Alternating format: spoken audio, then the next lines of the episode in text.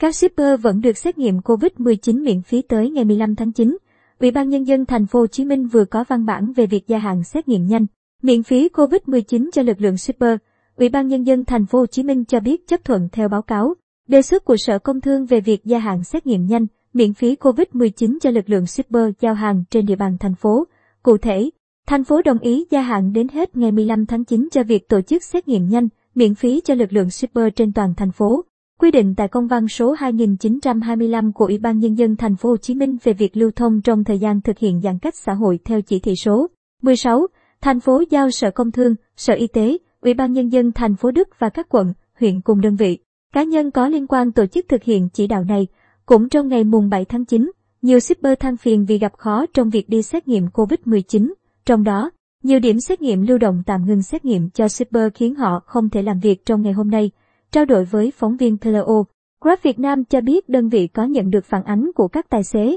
Tuy nhiên, Grab cũng chưa nhận được văn bản, hướng dẫn cụ thể từ cơ quan chức năng. Trước đó, sáng ngày 30 tháng 8, lãnh đạo Sở Công Thương cho hay chủ trương của thành phố Hồ Chí Minh là xét nghiệm miễn phí cho các shipper. Triển khai ngay trong sáng ngày 30 tháng 8, Sở Công Thương cũng đã triển khai đường link trên trang web của Sở về tra cứu hoạt động giao hàng. Các shipper muốn biết mình có được hoạt động không thì tự kiểm tra thông tin tại địa chỉ http 2 gạch chéo gạch chéo congthung